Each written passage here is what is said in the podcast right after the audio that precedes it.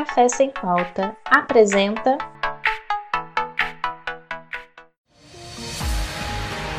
Linha de frente no combate ao Covid-19. Quem são os profissionais da saúde que estão trabalhando nesse momento para preservar vidas e quais os desafios que eles enfrentam no dia a dia? Olá, meu nome é Raíssa Menterra, sou psicóloga residente do Programa de Residência Multiprofissional em Saúde da Família da Atenção Primária no município de São Paulo. Nesse momento de emergência epidemiológica, na UBS em que eu trabalho, estamos fazendo monitoramento diário de pacientes que chegam à unidade de saúde com sintomas de síndrome respiratória. Esse monitoramento é feito por 14 dias a partir da data do primeiro sintoma. Oferecemos orientações e também acolhemos a angústia e dúvidas do paciente através de uma escuta por telefone.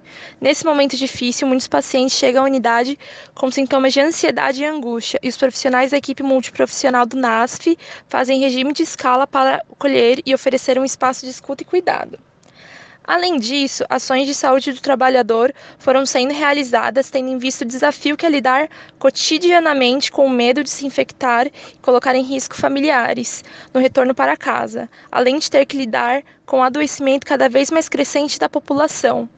Oferecer cuidado ao profissional da saúde se torna essencial. Além disso, tendo em vista a centralidade e importância da estratégia de saúde da família nas ações territoriais de prevenção de agravos e promoção de saúde, estamos realizando ações de educação em saúde ao Covid-19 na Feira Livre do bairro, a partir de orientações aos feirantes população sobre a importância de lavar as mãos corretamente, usar álcool em gel, usar máscaras e ficar em casa se possível.